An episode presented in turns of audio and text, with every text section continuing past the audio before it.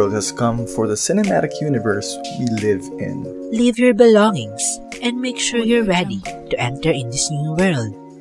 This is Cinephiles, a podcast created by two self-proclaimed cinephiles who love talking anything about films. Catch us every Wednesdays and Saturdays at 6 p.m. on Spotify, Apple Podcast, and Google Podcast. So join us as we enter to the new world of Cinephiles. Hi guys, this is your local indie guy, Triffy. And this is your horror king Ron, and you're listening to Cinephiles. Yay. Yeah, on its second ye- second year. Second, because mean second, th. Second. second, second year. Or second third. Oo, two two th. 2ID. Or 2ID. Alright. Kumusta ka naman, kapatid? Good morning pala sa ating mga kapatid na nakikinig. Good morning, good afternoon, and good evening. And para sa mga new listeners namin, no, hindi po kami iglesia. We just like to call our listeners as Hoy, kapatid. totoo. hindi po ito Nasa kulto sec- or brotherhood. Two years na po kaming nananampalataya. Oo. Pero ibang aming sinasamba. Ayan. yeah. 824 lang po. Correct.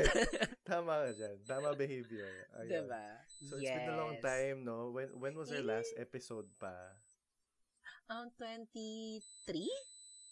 Charing. December? December? Ay, hindi. Hindi. November. November December pa. oo. we we literally took our uh, ano holiday uh, vacation. no? Yeah. Actually, Even oo, from November podcasting. na. Oo. Yeah. ano Kasi nangyari super- sa Spooky Special? At yung Q Cinema special natin. Correct. Oo. Wala na. Ayun tayo. Well, sa, ay, sabi namin sa inyo, eh, huwag kayo maniniwala pag sinabi namin we're back. Buti na lang nag-set naman kami ng expectations din, di ba? Baka lang, baka lang magawa namin, sabi natin, di ba? Oo. At least hindi rin kami nag-expect sa sarili namin. Oo. Kilala namin yung sarili namin. So, talagang ayaw rin namin kayong masaktan. So, pagbalik namin, nawala lang din kami. Oo, Ganun. casual lang. Eh, kami yung mga ano, yung mga friends nyo ng ghost, tapos pagbalik ka naman walang nangyari. Oy, musta na? Ganun. Yung mga nakamatch nila sa Bumble. Ganun. Oo, tapos taga-like na lang ng mga stories, tsaka tweets, gano'n. Oh my God, I Diba? remember so many people. Yes, same. diba? But anyways, kapatid, ano It's very, very special for for us, for both of us, and for this podcast kasi, you know, we can't really imagine na it would really take this far and long for us, no?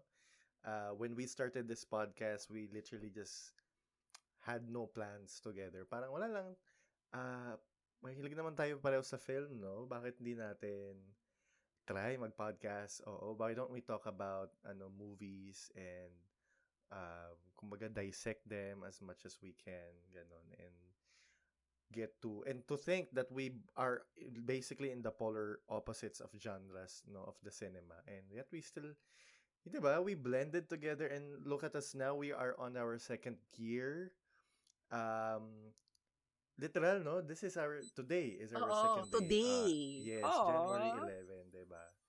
So, if you guys want to extend your, ano, oh, coffee, okay na. Um, cakes, Oo nga na kayo mag-abala. Ano ba yan? Oh, lumpiang Oo. Shanghai, ganun. Di ba? Pero, palabok, spaghetti. ay, palabok. Paborito ko yan. Oy, maraming chicharon. Oo. If may alam kayo na sobrang sarap na palabok pala, suggest nyo nga. Kasi I'm still in the journey of, ano, looking for the best palabok tala. Ikaw ba, pa- kapatid, ano bang palabok ang gusto mo? Yung manipis o yung makapal?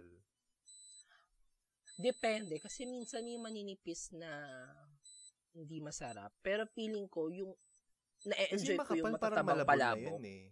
'Di ba? Parang malabon yung makapal. Gusto ko yung manipis, yung ala Jollibee spaghetti. Ay, Jollibee May- spaghetti. ay, Ala yes. Jollibee palabok.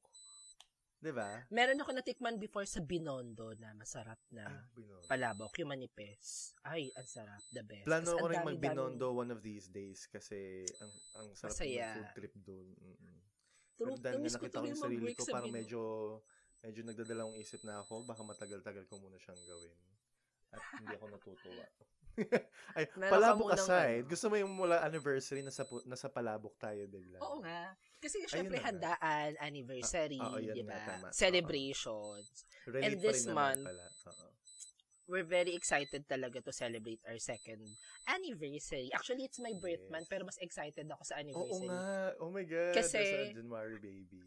Yeah, hindi kasi ako nagse-celebrate ng birthday talaga. And alam mo, yun, mas pinaghahandaan ko yung anniversary natin kesa sa birthday ko. Oh So, God. parang Okay, sige. ganun, nakakatuwa lang na um, andito na tayo sa moment na parang we got a lot of invitations, we didn't expect, di ba? Na Yes. parang, for the past two years, parang, wow, andito Eh, na di ba, kami. in fairness naman, kahit pa paano, may mga, may mga narating tayo, we've met a lot of people, we've been to Yes. a lot of uh, events and places then that uh, our po- podcast carried us to, di ba? And of course, the most vivid in and recent memory of that was you know with the Q cinema talaga and we really are Oh, grateful yeah. no? we are we kept on saying this I know every time we can but we're really grateful that Q cinema recognizes us and alam mo yun, uh, never forget um, in including us, 'di ba sa very special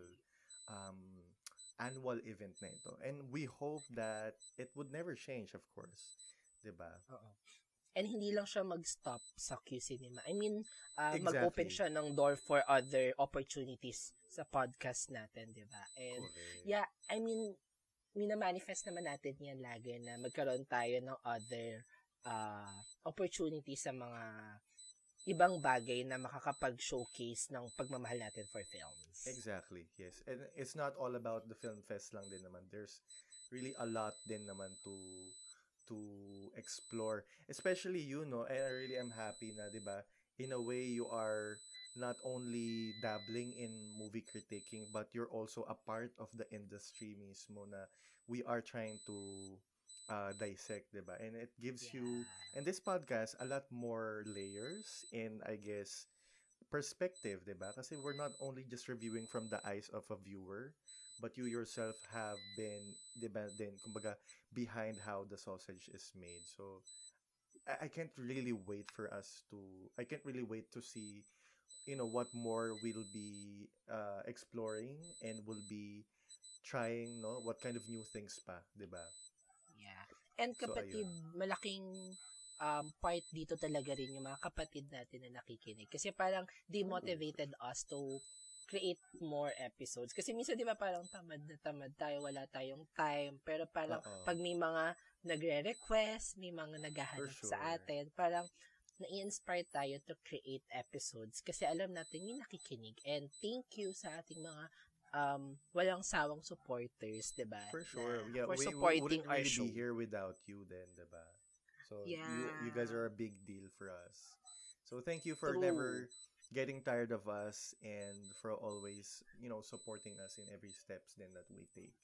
So, speaking of, I know that, um, but well, sige, I guess we'll just, we can, ano na lang, share a hint of it. Um, if you guys are very much willing to, please stay uh, with us in this episode as we'll be sharing with you later on on what our plans are for this podcast and what our future gigs may be, you know.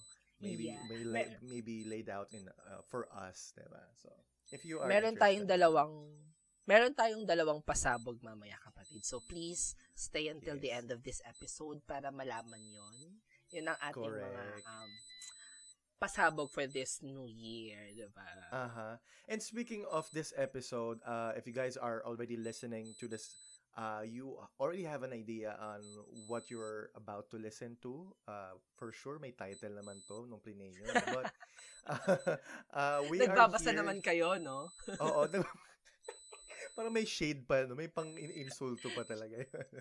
so, we are here uh, for us to share our, um, you know, uh, we don't think there's any other way of starting the year by kind of recapping the cinema experience we've had last year. And uh, with that being said, we'll be sharing our top 10 films of 2022. Um, we're not really gonna, ano naman, really dive deep kasi baka most likely yung iba doon we might have already discussed in this podcast. And in the future, we might have, we might discuss the others, but we'll just be sharing why we think um, the, those specific films are in our list, no?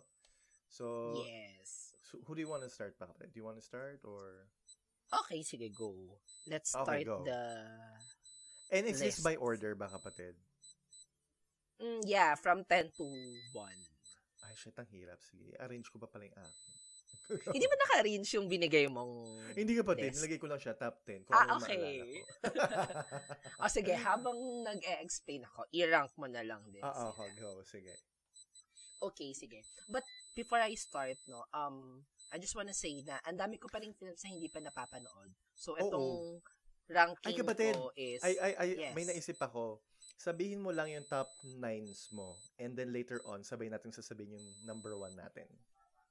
Okay, sige. Though hindi ko na-share sa'yo, no, so hindi mo rin alam yung top 10 Ako rin, ko. oo. Surprise nga lang to. Oo. Though alam ko yung 10 mo, nakita ko, na-check ko na siya, pero hindi ko alam yung ranking mo. eh. I have an idea Kasi- on what your number 1 may be. Unless masabi mo na siya agad.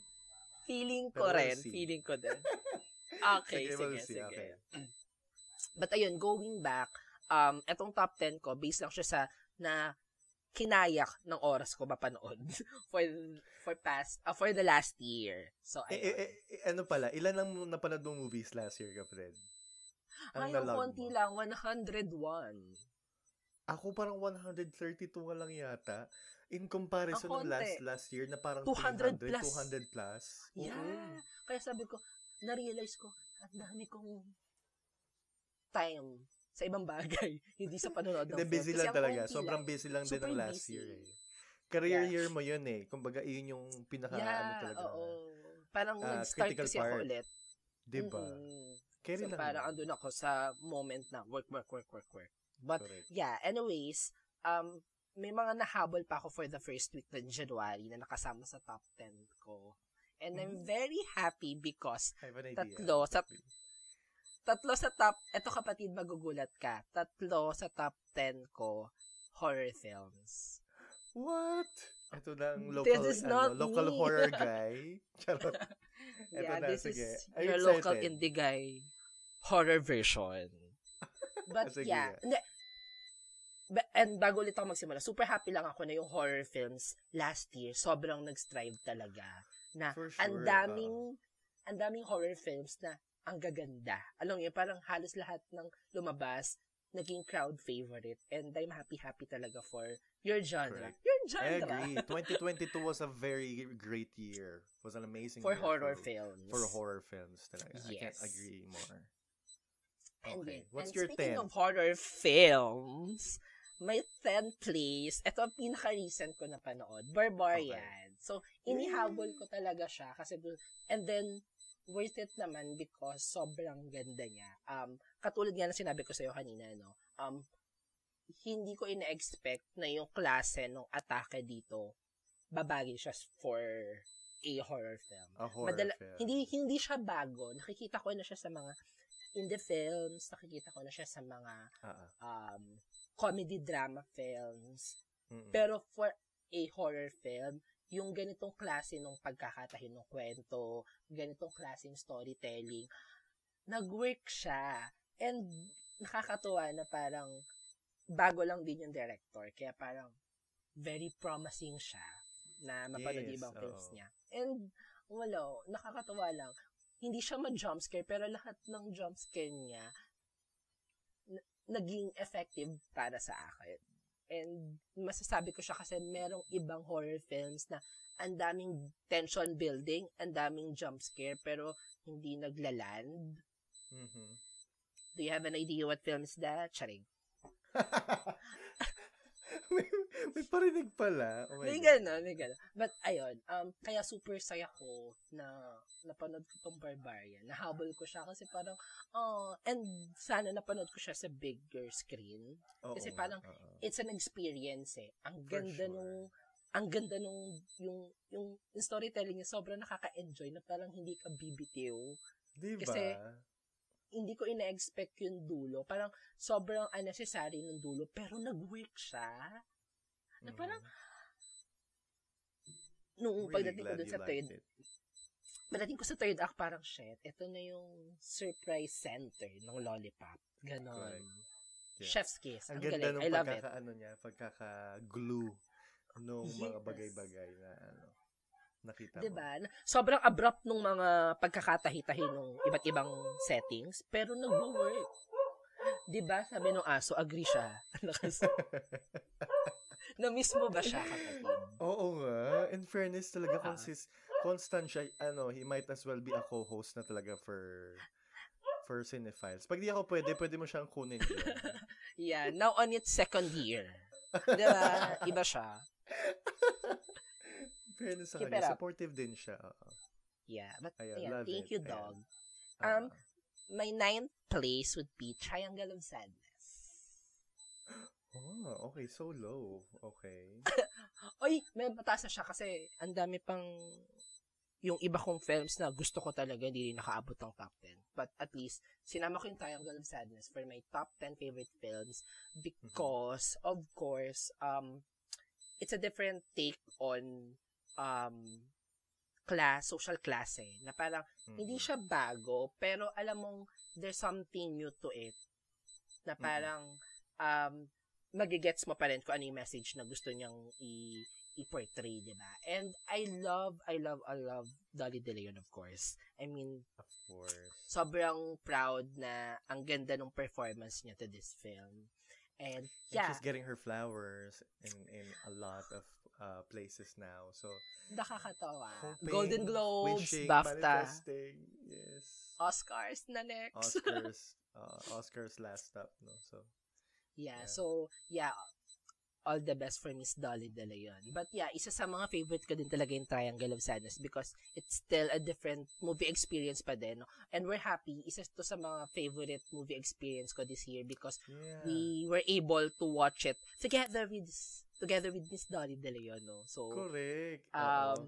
andun yung presensya niya nung pinapanood natin Uh-huh. siya. So, Nakakainis nga lang. Wala tayong picture with her pag nag-Oscar Kaya Oscars nga eh. siya. Hindi man na tayo makapag, ano, post. pose. As in, literal, nasa Diba? harap niya na tayo, no? Parang Yeah, abangers in- lang tayo habang may chocolate-chocolate pa ako sa ngipin yata, no? Tapos biglang umalis na siya. may, may chocolate eclair ka pa, no? Oo, ang dami ko kasi nakain, no? Ang sarap. Kaya Tapos wala ayun. na. Oo. nakakatawa. Though, um, sana magkaroon tayo ng opportunity na mag-guest dito sa atin si Miss Dolly De Leon. Oo, Who knows, Dolly. diba? Correct. The, the, Okay. I know before we were joking na mga ganon-ganon, pero I mean, right now, I'm like really manifesting for it to happen, diba? Every, anything is possible, honestly. Lalo na ngayon. Yes. We are just at the start of the year. Who knows where Cinephiles would be by the end of, diba? Diba? True. And okay, moving forward for my eighth place, um, it is Nocibo.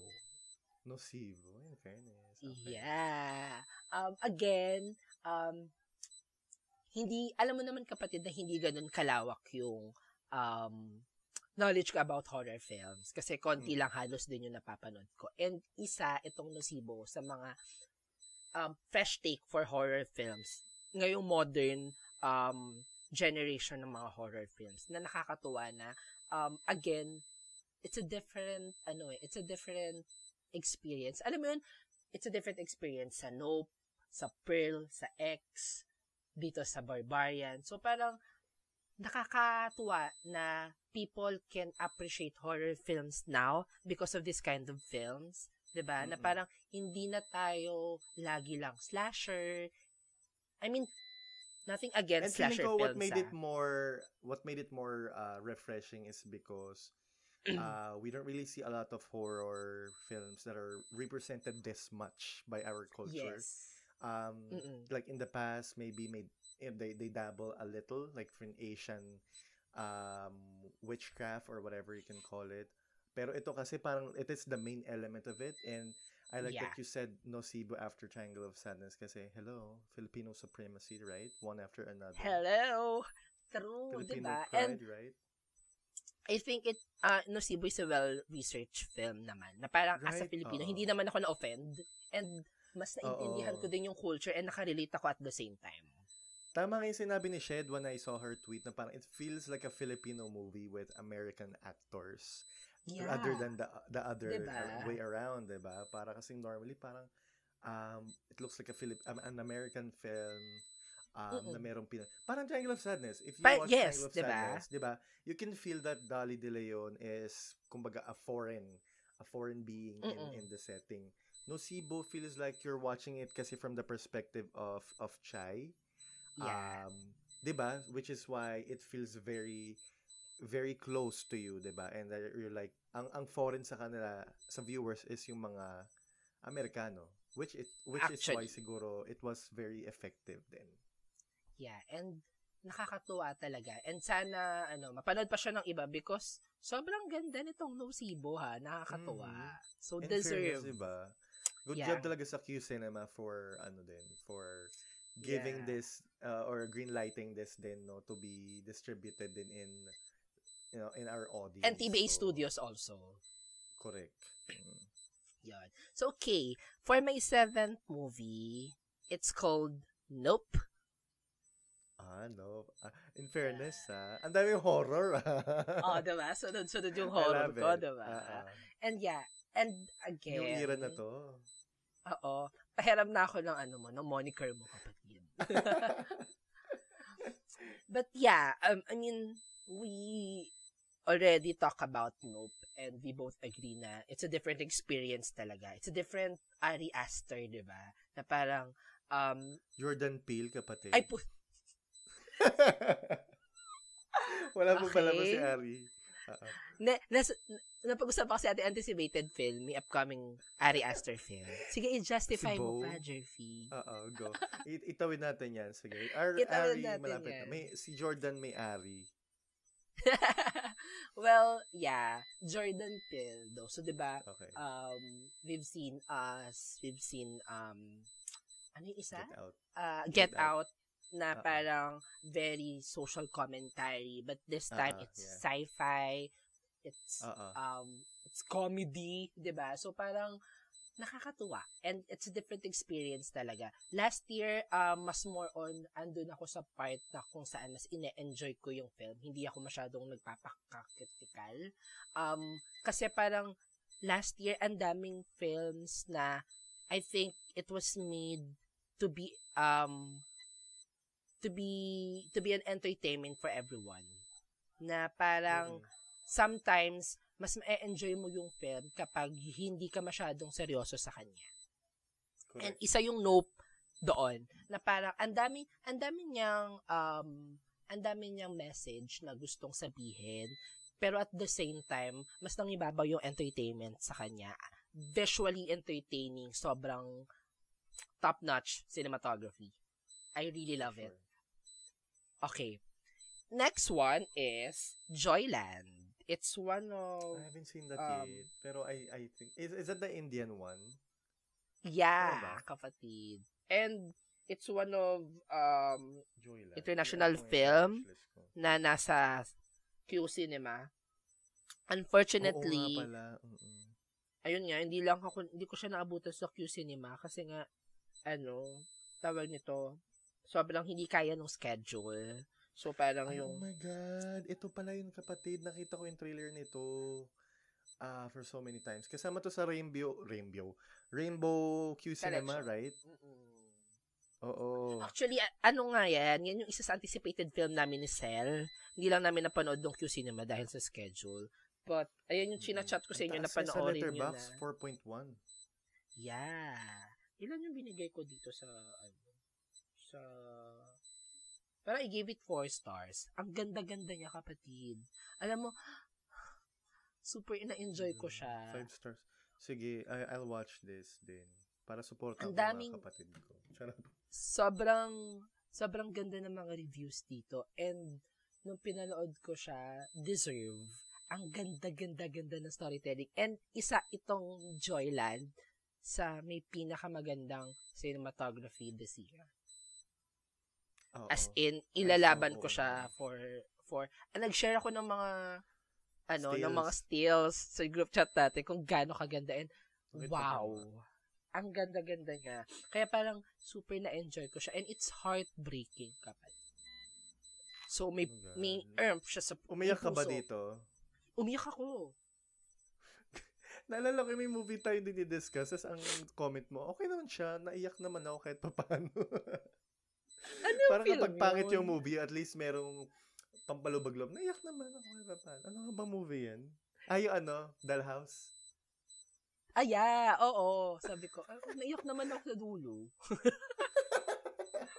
But eto, I mean, yung yung journey ng characters dito, yun yung nagpaiyak sa akin sa dulo. Kaya parang, kasi hook na hook na ako sa kanila.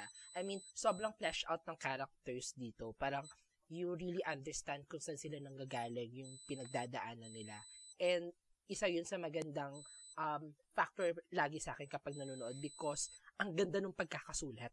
Kaya parang mas mas naa-attach ka sa pag nanonood ka. And ang dami niyang puso, kapatid. So, prepare your heart if papanoorin mo tong Means, tagal, tagal ko na rin naghahanap ng movie na heartbreaking or heart heartwarming sana. So, Hindi siya super heartbreaking, pero may kurot kasi siya.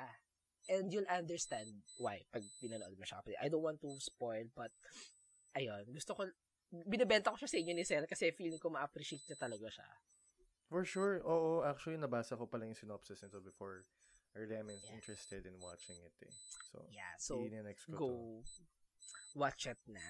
Okay, down to our five films, five remaining films. My top five would be After Yang. Napanood mo na ba? Ah, after yan. Oo naman, kapatid. Yeah. Did so, we is- discuss that in this in this podcast? And I don't know if it was an episode Yeah. or baka sa shared files lang. feel ko na siya Sa shared shared files. files. Kasi parang Ah. isa to sa early favorites ko noong 2022. Parang January, February. Na-discuss na natin siya last year. I was I was thinking of adding ito spoiler lang pero I was also thinking of adding this in my list pero I I realized na it's been para kasing napanood natin siya early early part ng 2022 Mm-mm. na parang papasok na siya sa 2020 sabi ko parang gusto ko medyo medyo kalat or recent yung mga Ah. ilalagay ko. Okay. Ito kasi, I gave it five stars. So, parang, ando na siya sa early favorites ko talaga. So, hindi na siya nawala dun sa Mm-mm. listahan ko. Nag-stick na pa siya lang. doon. oo. Ando na siya. Parang, pag may mas maganda lang sa kanya, nadadagdagan. But, andun pa rin kasi, ito kasi itong after yung, I, I still remember na sinabi ko, ang ganda-ganda ng cinematography and ng screenplay ng film. Sobrang Yun yung strength ganda, niya. actually. Sobrang ganda niya. So, that's why, ninext ko siya kay Joyland because Joyland is one of the best um cinematography this year, anong 2022. And isa din yung After Yang. And di ba kapatid, um, iba ang experience kapag um, ang ganda ng cinematography pag tama yung ilaw, kapag tama yung framing and everything. So after yang sobrang sobrang full experience niya kapag pinanood mo siya. And Pati isa to sa sound design niya, 'di ba? Parang Oh sabi my ko nung God. pinanood ko to, I remember Yes. it feels like a warm hug lang, sabi kong ganun. Kasi parang Ang there's daming really not a lot doing happening. Yeah, 'di ba? Ang daming dead vibe lang. air. Oo, 'Di ba? very mood lang yung movie. Oo. I mean, aantokin ka sa mga ganitong klaseng film. Pero, yung sound design, may sarili siyang narrative na I Mm-mm. think, isa sa For mga sure. strength talaga ng film na to. That's why, after Yang, At ang galing ng child actor. yes, child la- actually actors, lahat diba? sila. 'Di ba Ang gagaling Mm. nila. And, oh my God. Chef's kiss. Okay, down to my fourth film. It's 3,000 Years of Longing. Yay! Okay. Oh my God. Tilda Swinton. Alam mo hanggang ngayon, pag nakikita ko yung posters niya, nakakakita ako ng mga reviews sa kanya, ng mga stills ng film, napapangiti pa rin ako kasi grabe yung na-experience ko watching it. Na parang, what? Pinagdaanan. Di ba? Mm. Pinanood ko siya, pinagdaanan ko siya panoorin. Alam mo yun, na parang, ay, Speaking Ang of ga- ang ganda. posters, gusto kong magkaroon ng poster nito kasi ang ganda ng poster niya, no? Ba? Poster pa lang, parang Mm. panalo na. And, wala, nakakatuwa lang. Um, it's a different movie experience din talaga. Yun nga, um, paulit-ulit ko na siya sinasabi, no? Kasi parang, lahat ng mga napanood ko last year, may kanya-kanya silang strength na nagbigay ng different flavors. na kahit on the same genre, pero iba-iba sila ng atake. And yun yung magic ng film. Yun yung magic of movie watching. Na parang, ang dami mong emotions, ang dami mong feelings na na-experience kahit wala ka doon, kahit hindi mo pa siya na-experience. And binigay sa akin yun ng 3,000 years of longing. So, Mhm. yeah. And down to my third film. So, nagtataka kayo, no? As in local indie guy, wala pa akong... akong local Mas marami film. pang So, horror. Ang daming horror, nila. diba? Mukhang kailangan mo nang baguhin ang iyong... ano. So, eto na nga. Eto na yung... Siyempre, sinisave ko siya sa top 3 favorites ko. No? So, yeah. hindi hindi syempre ma, hindi pwedeng wala akong local film. So, my third favorite film for 2022 is, of course, Leonor Will Never Die. One of... Hindi ko pa napapanood yan. Naku, Direct Mighty. Oo. Ala.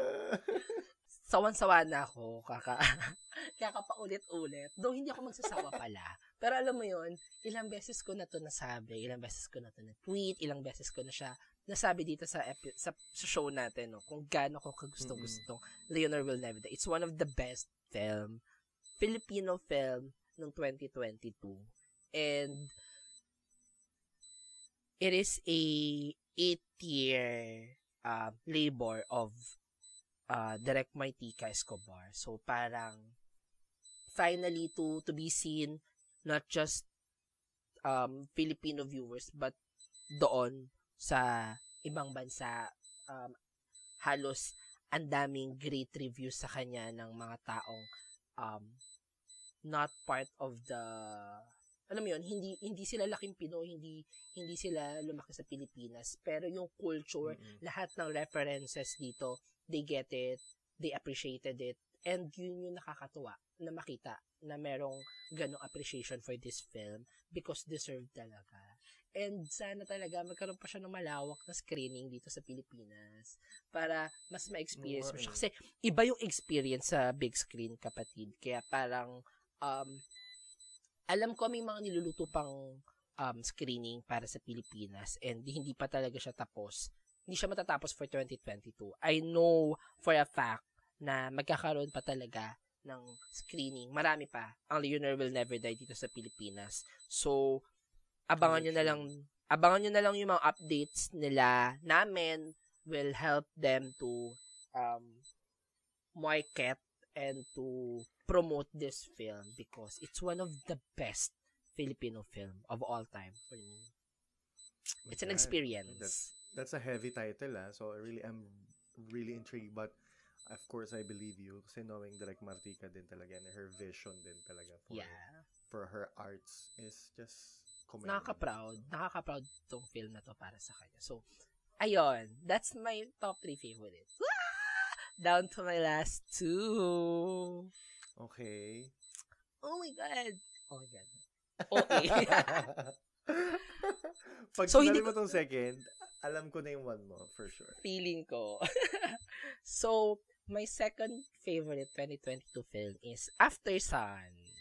So, Oh, Napanood mo like na? that film, ha? Oo naman, kapatid. ayan. Hindi ko rin alam, na, hindi ko rin gets kung bakit iba yung atake niya sa akin. Kasi, di, um, nag-share na ng comments and review si Cell, and parang gets ko yung concern, I, I mean, kung bakit hindi to yung, kasi di ba binenta ko siya sa inyo na parang one of my favorite films na of 2022 and ganyan. So, Mm. sobrang, sobrang gandang-ganda ako sa kanya.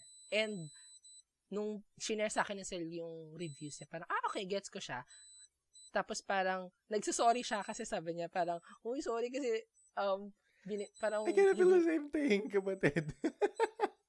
na parang, parang sabi Ano, ko, ah, parang, syempre ka, ang hirap nga namang parang i-ano, parang, i, um, kasi parang, I, I see that you're on cloud nine. Tapos parang, super. ayaw kong sirain yung, ano, yung bubble mo. Parang, I get, I, I know that how much you love the film. I like that, actually. I also love the film. It's a good film. Not to the, it is a good film, honestly, pero not to the extent na parang, it's one of my top 10, parang gano'n. Yeah, I gets ko naman na parang sobrang pili lang ng market niya. And yun nga, sabi ko Feeling parang, ko kasi personal talaga. Personal it's very talaga personal. yata. It's very personal to the point na pinersonal ko rin siya. Kaya parang, yung experience ko talaga. watching it, Oo. iba. Alam niyo, parang, Mm-mm. parang every second, na-appreciate ko siya. Ganon, ganon, ganon ako nakahook. Mm-mm. Ganon ako nahook sa film. And hindi ko din magets. May ibang magic siya sa akin. That's why parang every bit of Itong it, magic na ba to ay si Paul Mescal. Charot. bukod kay Paul Mescal, ah, every bit of it, kahit wala sa frame si Paul Mescal, I love it. I love the storytelling. Pangarap ko makagawa ng ganong screenplay. In fairness. And- Oo. Grabe, punong-puno siya ng puso, punong-puno siya ng Maybe that's also one of the reason why na super ibang uh, appreciation mo sa kanya. Maybe you also viewed it from the filmmaker's perspective. perspective.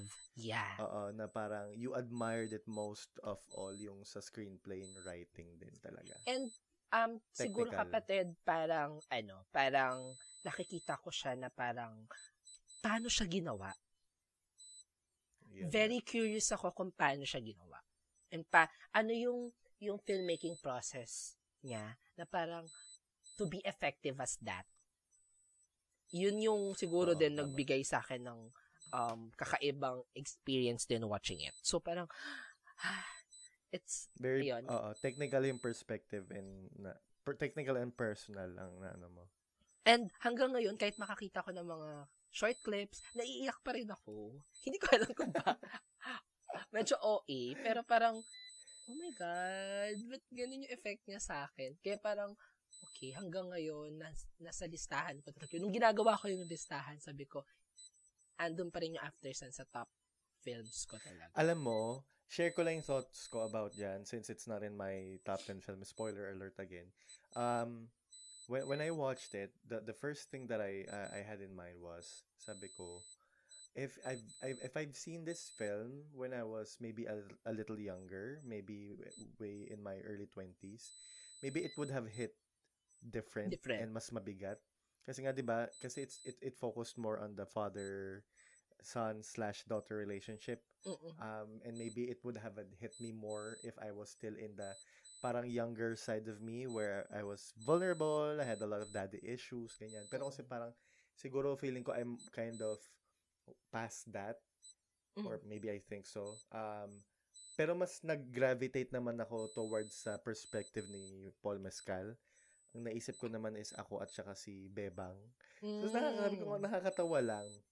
It's funny talaga how a film could, kumbaga, you know, um, affect you in, any- uh, you know, based on where you are in life. And Yeah. maybe why, that's why kung bakit iba yung perspective ko nung pinanood ko yun. I was thinking my of myself as the father more than the the child na. Di ba? Pero I, I, Yeah. I love it. I actually like it. So, It's an I- easy film to appreciate din naman talaga. Kasi Correct. it's very on the nose naman yung gustong sabihin ng film. So parang, di ba? Well, Yeah. So, na- nakadepende na lang talaga siya sa, yes. sa experience mo at appreciation mo. So, ayun. True. So that's for me, kapatid. So I'll save my top one later. Na I, Ano for sure, yun? I alam mo wonder. na. okay, so let's Yeah. pause for the Yes. Ano number one film ni Jerfy for 2022. Okay, so go, And ayun, let's take a little break lang. If you are still listening to this episode, thank you so much. We appreciate your time. So, if you are interested in uh, knowing what my top 10 films are, please come back after our little break. All right, so yun na nga. Thank you so much for coming back. Uh, again, we are discussing our top 10 films of the year 2022. And it's now my turn.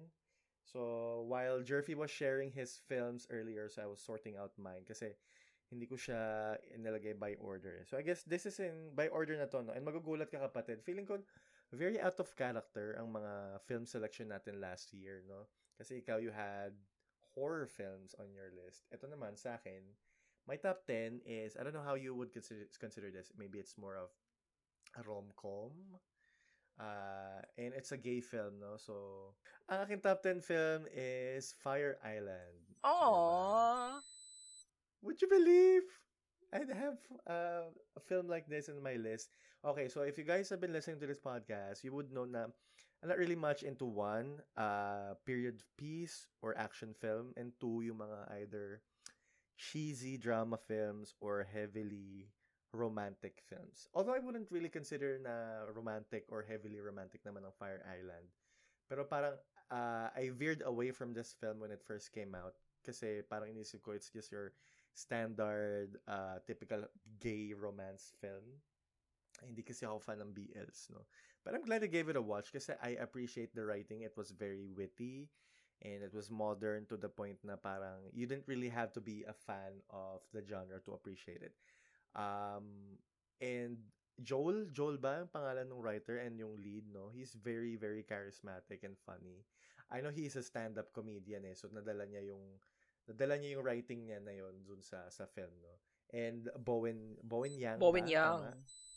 Bowen Yang talaga also stole the show. So it was really an enjoyable uh, watch for me. So gusto ko rin naman kasi magdagdag ng parang light din sa top 10 ko. I don't I don't want it to be all parang very critical, parang very yung alam mo yun? Kasi at the end of the day, our movie experience always on depends on our experience, 'di ba? No matter how um, it's considered by by majority as pangit kunyari. But if it's for me, I enjoyed it, then 'di ba? I, I it's one of my favorite, 'di ba?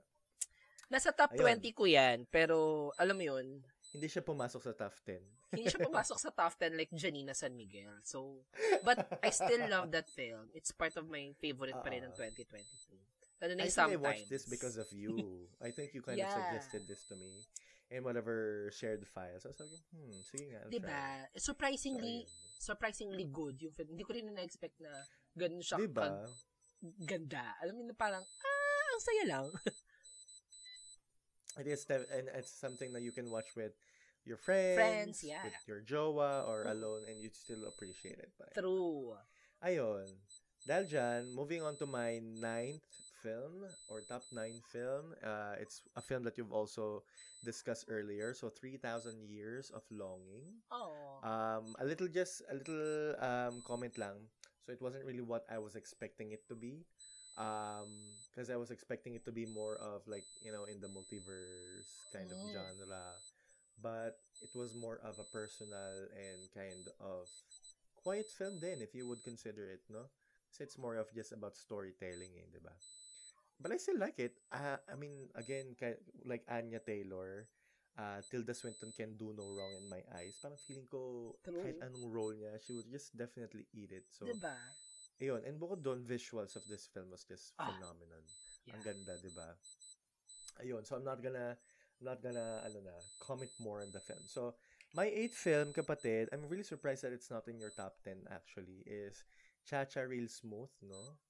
So, Parang 13 ko siya. uh, hindi rin siya pumasok sa top 10. Hindi rin siya pasok sa top Pero, 10. Cha-Cha Real Smooth din is your parang, is this a Netflix original? I know this is on No, Netflix, Apple I'm not sure TV. if it's Netflix original. Apple TV Ah, is it Apple TV? Oh, so hindi ko pala siya sa Netflix na panood. Um, it's your, ano lang, your run-of-the-mill slice of life film din. But I can't help it. I, I'm just a sucker for those kind of films. Parang Sel and I had a, this, had a conversation nga na parang minsan, yung mga films na we find heartbreaking or nakakaiyak ay yung mga slice of life films. Yeah, Para sa akin, that's true. mas umiyak pa ako sa mga ganitong klase ng film kasi dun sa mga heavy drama talaga. Kasi, sabi ni Sel, I think Sel put it the perfect way na parang, you kind of feel bad sometimes seeing people having their lives kumbaga sort sorted out parang it kind of gives you the frustration um and the rea- reli- uh, reality I guess na parang oh, I wish I wish same parang ganun I I remember nga yung yung lo, ano worst person in the world 'di ba sabi ko naiyak ako sa dulo noon kahit napaka-mundane lang Diba? But just knowing na parang after all of the struggle na parang okay yung life mo, ganun, just made me burst out crying. So, I guess parang ganun yung naging impact nitong film na to, no? Parang hindi siya, parang lang siyang ano eh, MMK kung tutuusin. Kasi 'di ba parang story lang siya ng parang bagets na na-in love sa single mom na merong complicated relationship with his, ay, with her um, uh, ex-husband, parang ganun.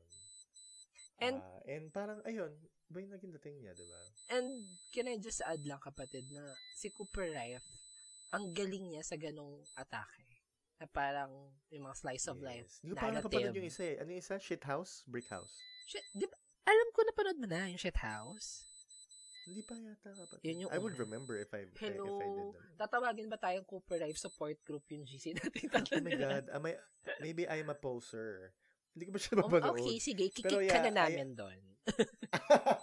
Kasi, But you're right, no? naalala ko after natin mapanood tong Chacha Reels mo. Tapos parang lahat tayo on the same page na parang fuck, ang ganda ng film na to. Tapos parang yun yung mga Mm-mm. ganong klaseng atake yung gusto natin talaga at nagpapaiyak sa atin. Every time we see Cooper Life crying, we cry. Correct. At does it, it also helps na ang pogi niya. I think I, has a, I have a crush on him. No? Yeah, This confirm. is this kind of Same. adorable, kind of douchey type of ano eh, vibe na I can get on with, diba? Uh, I love Ayun, you, so Cooper. that is my eighth one. My seventh film is a film that we've discussed in the show. That's Bodies, Bodies, Bodies. Aw, Um, I like it. It definitely stuck with me then. It's kind of like those kind of horror films that really surprised me. Kasi when I watched the trailer, sabi ko, ano to? Baduy. Mukhang ang cringy niya tignan. Yeah. Tapos, mukhang... Another Gen Z Ano, film. Yes, movie. another Gen Z film na parang magmumukhang unrelatable for for me na parang mm. but when I watched the film I was really really delighted kasi I think it kind of represented you know Gen Z people but not in an offensive way but definitely humorous way no and Rachel Sinot um just solidified her Galing. status as that bitch Yes. Diba? She is that bitch. And ayun, I mean, I I'm I'm on. I'm uh I'm like uh on board kumbaga for all what this film is trying to be though. It's just one of those films na sinabi mo kanina na parang you don't have to take seriously. And I didn't and I had a huge fucking fun. And ang ganda ng of fun, ensemble, kapatid. Sobrang ganda ng casting. Very much, 'di ba? 'Di ba Maria Bakalova, Rachel Sinot. And then the girl that I realized played uh, Rue in Hunger Games. Sabi ko, wow, Ah, yeah. tatanda niya na pala. Tsaka yung isa sa 'Di ba? ano, Si Generation. na. Si Lee Pace, 'di ba? Pete Davidson. Yeah. Perfect. Ang perfect ng ensemble actually. Ayan. So, I'm now almost halfway. Uh, my next one is also another horror movie. Uh, Deadstream. Um, I, I don't think you have seen this yet, kapatid. Not pero I suggest watch it with Red. It's really, really just a, a silly fun. Silly, dumb fun. So, So, comedy a- horror to, horror- kapatid. It is a comedy horror na para siyang found footage style um, Ooh. slash, uh, I don't know, documentary or parang from a perspective of a vlogger or influencer. It's just so funny, kapatid. Promise. Parang, I've never laughed hard at a film like this. Really? Parang, oo, na parang, what the fuck? Oh, pag ganun ka na, na parang mabubwisit ka, but at also at the same time, na parang, ang galing, ang galing ng pagkakagawa, ang galing ng pagkakasulat. So, I'm really glad. Alam mo ba, napanood ko lang to. No one suggested this film to me. I was looking at sa suking tindahan. And then I was, sabi ko, ano kayang pwedeng panoorin? Tapos may nakita kong poster. And then I checked. Sabi ko, tinignan ko muna syempre yung ratings niya. Just, you know, for me to have a gauge kung is it worth watching. And I'm glad I did. I did give it a chance. Kasi Okay. it, it was really a highlight of my 2022 horror experience then. Ayan. Uh, and then, my top five is another horror film. I wouldn't be the horror king if walang horror. uh, kung hindi madami ang horror sa aking top 10, no? But, it's X, no? By T. West, syempre. Uh, I know a lot of people love Pearl. Pero kasi for me, I like X better. Same. Um, only because maybe mas gusto ko pa rin yung ganitong genre. It is a slasher flick naman din talaga, no? So, nothing new with that. Uh, nothing new with the formula. But maybe I like how it was made. yes. Um, di ba? For some reason, I like how it was made. And I like the ensemble cast. Mia Goth talaga is Oh my also God. another that bitch. 2022 din, is her year. 2022, di ba? For sure, for sure. Um, and that blood-curdling scream by Jen Ortega na oh. grabe yung sigaw niya na I had to screen record kasi parang sabi ko, shit, sobrang galing niya. parang never ako na-amaze sa acting ng isang tao sa horror film. Di ba? Parang kasi pag, I mean, pag slasher flick. Kasi pag slasher flick, parang, okay, sanay na ako dun sa mga sigawan, Oo. takbuhan, ganyan. Pero, ang galing lang talaga ni Jenna Ortega. I'm glad she's getting a lot of recognition because of Deserve. Wednesday. Pero, I, I, I'm gonna be that guy and say na, girl, she's been a lot of movies before Wednesday and you guys didn't even pay attention to her. Yeah. 'Di ba? So ayun, deserve niya. And I'm really excited for uh Scream this year kasi nandun siya. Ayun. And now on to my top 4, another film, another horror film. Uh, and this was your top 10, no? So, Barbarian. Aww. Siya sa list ko kasi I just really, I really, uh, kasi for someone who have seen, I don't know, hundreds, thousands of horror movies din, kumbaga ang aking movie experience lang naman is either, if it's already been done, I must enjoy or I must be entertained and if not, it has to be something new. Kasi kung kumbaga hindi ko masyadong na-enjoy, at least ang aking uh, verdict is, well, at least they did something new, diba? At least Yeah. they tried. This one met two of those expectations. Yes. They did something new, and I also enjoyed it a lot, no? The storytelling, you're right, is something that has been done in other genres, but they did it with horror, and it really, really worked out well. Yes. Amazing. Fucking yes. Like yung mga sudden cuts, mga Abrupt cuts? na Oh my God. Pasok. Diba? Galing. What the fuck? Diba? I was literally screaming I- as I watched the films. Biglang nawala. Parang feeling ko nalaglag ako sa bangin tapos parang bigla akong bumagsak. Tas, parang ganun. Yung next Kasi, scene, napigil. sobrang out of place na parang, ay, diba? what the exactly. fuck is Kaya happening? eh. I, I, I really am just glad that you appreciated Super. and liked the film. Enough for it to be in, the, in your top 10. So, yes, oo. I'm really happy. Ayan. Oh, yun. So, moving on to my top f- three Yes. is Avatar: The Way of Ooh. Water. So, I don't know if this is cheating kasi I've seen this I've seen it this year nung January 1 sa sinehan. But technically it came out in 2022 kasi December siya pinalabas. And I must say um deserve ang 10-year gap ng from the first one, no? Kasi um Is it 10 years na I ba? have to admit, no, Since the first Avatar? Oo, or more than. I think 12 years pa nga yata. Wow. Eh. Oo. Um, to be honest, I wasn't really, um, ay kapatid more than, kasi the first one was in 2009. Oo, So, tagal 13 na. years na yata. Sobrang tagal na. Yes. Um, nakakatawa lang kasi ang sabi ko noon, Avatar was uh, the highest grosses film. Yes. hi- highest grossing film before. Ah. But no one could even really remember what happened, di ba? Na Parang wala siyang iconic Wala scene siyang or memorable remarkable. scene. And yet, Yeah. di ba? Um, so I wasn't really planning to uh, watch the second one. Pero kasi, di ba? Um, someone asked me out to watch it. So sabi ko, okay, sige, let's try. And my God, buti na lang talaga pinanood ko siya. It's, let alone sa IMAX, my God, iba, napaka-magical ng feeling. The, Oh. a- aside from the experience, aside from the like you can appreciate the the beauty of the film. Ang una kong naisip, how could have they done this? Paano sila nakapag-produce ng ganitong itsura ng film? Na doon lang ako na-amaze. Parang shit technology talaga. You gotta love them, no? Na Mm. parang yung cinematography, the graphics, parang sobrang step up siya. Like yung Avatar ng 2009, akala mo yun na yung peak. Grabe talaga to. Tenfolds siya kapatid. Advanced technology, wow. Sobra, sobra, sobra. If you guys could have a chance of, of watching this on on the big screen, please do. Sobrang, I don't know, sobrang, sobrang ganda talaga ng experience niya. Um, ayun, yun lang naman. So, not gonna blurt out more kasi baka pag napanood mo, we might actually do an episode on this. Yes. Um, second top, um, second one or top two ko is Triangle of Sadness. Wow! Uh, mataas siya, 'di ba? Pero kasi I love the ano, in, per, in fairness sa 2022, no. Ang daming Eat the Rich talaga. na yes. Film na lumabas, 'di ba? So Parasite really walk. So they Oo. could run. Na-shook ang lahat, really so glad. let's go. Oo. Tama yan. Kuyugin ng mayayaman because Yeah. that's what they deserve, 'di ba?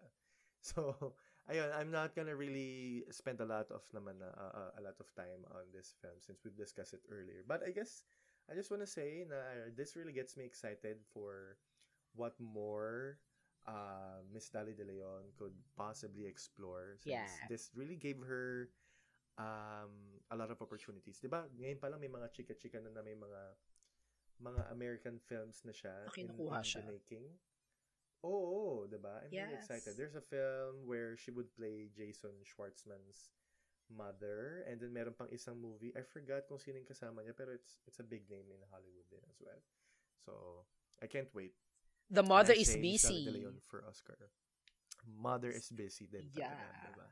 Ay, nako, Filipino supremacy talaga. True. Ayan. Oh my Nandiyan, God. kapatid, uh, we are now are at our top one and I think I say this with very con uh, wi- with utmost confidence. We may have the same top one Oh film. my God. Partners in crime. Yes. Ang Um, galing. actually, We did it. kapatid. Charing. The teacher. Ano? Ano yung kay Tony? My teacher.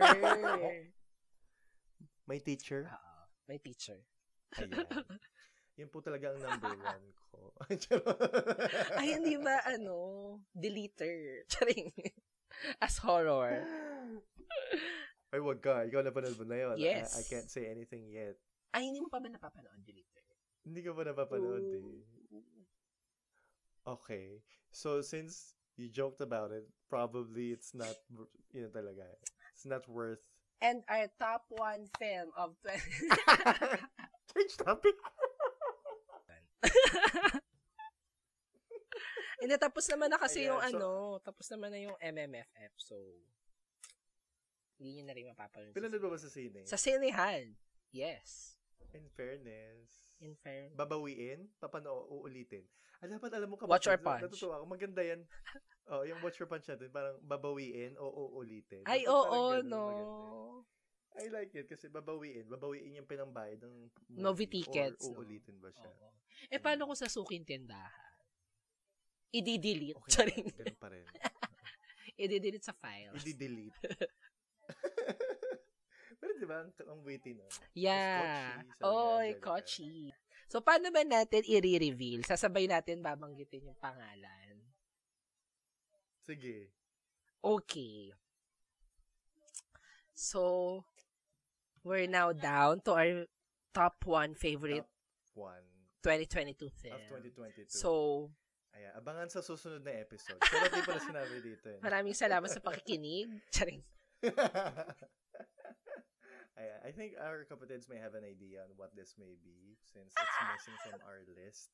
Yes. And if you guys have been listening to our previous episodes, you guys um, would most likely uh, already have known how we felt about this film. Very confident ka na we're on the same page. Tapos iba pala, Tapos iba pala, Shit. no? Okay, sige. Uh, I I'll start with my first word of the of the film, and then you start with the second. How about that? I'm pretty sure your film has more than one word. Yes. Game. Is it everything? Everywhere. All? Uh, at what? What? Yay! Oh my God. So fucking stupid. Parang Pero mga diba? tanga. Ayan. So, ang ating, ang ating, yes, I'm saying ating kasi it has already been established. Our top one film for 2022 is Everything, Everywhere, All at Once. Deserve. I, think- I don't care. I don't care kung may magsabi na, ah, napaka-overhype, whatever. overrated. Don't. Overhype. Um, we don't care. Just talk to the wall. Yeah. Everything Everywhere All at Once, uh, directed by Daniel Kwan or Daniel Sh- Sheener, Skinner, or as they are The Daniels. the Daniels. Uh, and they're getting a lot, a lot, a lot of awards. Uh, Yes. you know, for this year. So I really, I just am excited, and I'm hoping for ano, no, for um, Michelle Yeoh to take the Best. Actress award. Sobrang deserve. So sad lang na Stephanie uh, is Shu? not getting a lot Stephanie of Shu. supporting. Yeah. Si Sue? Yan. People are Pero, sad na parang, ayun. I mean, they're celebrating Miss Dolly De Leon's um, award, award, mga nods sa mga award-giving Buzz. bodies. Ah. But, nakakasada Mm. na minsan si Stephanie hindi nasasama sa list. And she's Yun so eh. great. My God. Mm, she was amazing. Um, they're kind of bashing Miss Jamie Lee Curtis because Yeah. Miss Curtis is getting more of the awards than Stephanie. I'm kind of in the middle kasi I love Ja- Jamie Lee Curtis din kasi Yeah. I know I, while I do agree that Stephanie deserves it a lot a lot more. I can see why they're giving it to Jamie Lee because one, you can't I mean, I'm not saying this as a rule, pero I guess more of an observation na you can't give a lot of nominations to color POC or people of people of colors or Asian people per se. Yeah. Kasi let's let's face it, they're giving like roles for specific um for specific uh type din naman. So they can't just be dominated then. Yeah. And then second, I guess this is more of a fan service for Miss Curtis kasi Miss Jamie Lee Curtis has been in the industry It's for Jamie Lee Curtis. decades. That's Jamie Lee Curtis, 'di ba? So I'm 'di ba? I doubt that she would win though. Yeah. Kasi baka magkaroon ng uproar pero they're giving def- they're definitely giving her the um the slot instead Yeah. to Stephanie because of that reason. Ayun. With that being said, that caps off our Yeah. top 10 favorite films or favorite watches of 2022. Um, we'd like to know what's yours. Maybe meron Yeah, kami share. meron kayong movie na panood last year that uh, hindi namin na-mention. Um, share nyo naman sa amin. Baka hindi pa namin napapanood. yun, Yes. diba? We will be sharing our top Ayun. 10 list din kapatid sa Twitter. So um they can reply that to Yes. their uh, they can reply that uh ng mga top 10 favorites nila. oo. Yes. And speaking of Twitter, we also have a TikTok account. Oh, as a Another Tik- a new TikTokerist. TikTok account. Uh, we're starting up with TikTok kasi gusto namin maging ano, relatables sa Wow. mga Gen Zs. For the cloud. For the cloud. Oh, for the cloud. Yeah, please follow us there and uh support us. No, um, our social media is all the same. It's as at CinephilesPod, C I N E F I L E S P O D. That's on Twitter, Instagram, Facebook, and now TikTok. So we'll try to we'll try to be active there again at this point. Uh, isa-set na namin ang expectations nyo. Gagawin namin ng aming sa aming sa ano? gagawin namin sa lahat ng aming makakaya para maging relevant doon at mag-post. True. Probably medyo mahirapan kami no kasi para na rin kaming tito, pa, patito era na talaga kami. True. Parang ako naisip ko, paano na to? Paano mag-edit nito mga ganito? My God, ganyan, diba? sobra, 'di ba? Parang ah, paano nila nagagawa 'yun? to think na parang sabi ko dati, ako yung pinaka ano, Yeah. hip na tito Ako- na I like a lot. Very Oo, diba? Tech savvy, no? Parang, Dex I know savvy everything. Tayo. Tapos kamukat-mukat mo nung si Bebang, Tito, ba't mo ginagawa yan? Parang sabi niya, may mas madaling paraan. Tapos pinakita niya, ah, ganyan pala yun. My Never ako God. nakaramdam ng parang pagkatanda until that time. And It's not a favorite feeling of mine. So, we are exploring din, di ba? So, ayun, support us there. And, by the way, um, sabi namin kanina, we are sharing then our future gigs, no? Um, for, on, on January 12, tama ba? 12? Yes. Oo, we are actually invited to watch the very first episode of Shall we say the the show now or are we not? Yeah, it's yet? flash on the screen now. Ayan. So, join us on January 12 as we are invited to watch um the first episode of the video game adapted into an HBO series, The Last of Us. Yay! Um, we're very excited as this is going to be our first gig for this year and we are hoping that it would be the first to a lot, a lot, a lot, a lot of gigs. Yes. No? Keep that rockets so, we'll coming. definitely share our experience and our social medias and especially TikTok. Ayan. Yes. Ayorn. And kapatid, speaking of announcement, no, so, i-announce na rin namin sa episode na to that this will be our last episode for Yes. Season salamat. three. Charot. for the year. For the year na pala. For the year. Last episode. Hello and goodbye. Ayan. Yes. See you on 2024. Magpapahinga muna kami. Pasensya na. Ang daming labada. Ayan. But, Ayun, we're Yeah. very excited to announce no, na we are entering another era for Cinephile. yay! Season 4 is coming, mga kapatid. So, please, um, kapit lang, marami pa kaming mga ilalabas na announcements and mga pasabog. Abangan Aha. nyo because nagsisimula pa lang ang taon and your kapatids are booked. Okay. Booked and busy and blessed. Yes. Three Bs. Ang ganda, no? Yes. BBBs. BBB. Right. Yan. So, BBB, ayan. maraming salamat kapatid sa another year na pinagsamahan natin at tayo naman ngayon, we will be entering a new season na sana samahan nyo pa rin kami. Huwag nyo kami uuwan. Oo. Because marami kaming Correct. nakaplano, marami kaming mga um, gusto pang gawin for our show and to give you um, creative contents. So, kapit lang mga kapatid. Yes. And if let's say nami-miss nyo kami and you're waiting for another or new episode, feel free to revisit some of our old episodes. You guys may have not listened to it yet. Uh, and while you're there, you may also rate us on Spotify. Give us five stars because that's what we deserve. Tama! Baka lang naman. Ayun. Um, so, we'd like to thank you again for your time and for your never-ending love and support for uh for Cinephiles. This has been again your Horror King Ron. And I am your local indie Jerfy, and thank you for listening to Cinephiles. Cinephiles. Bye! See you sa season Bye. 4. Season 4. Eh, Bye. eh, eh. Shucks.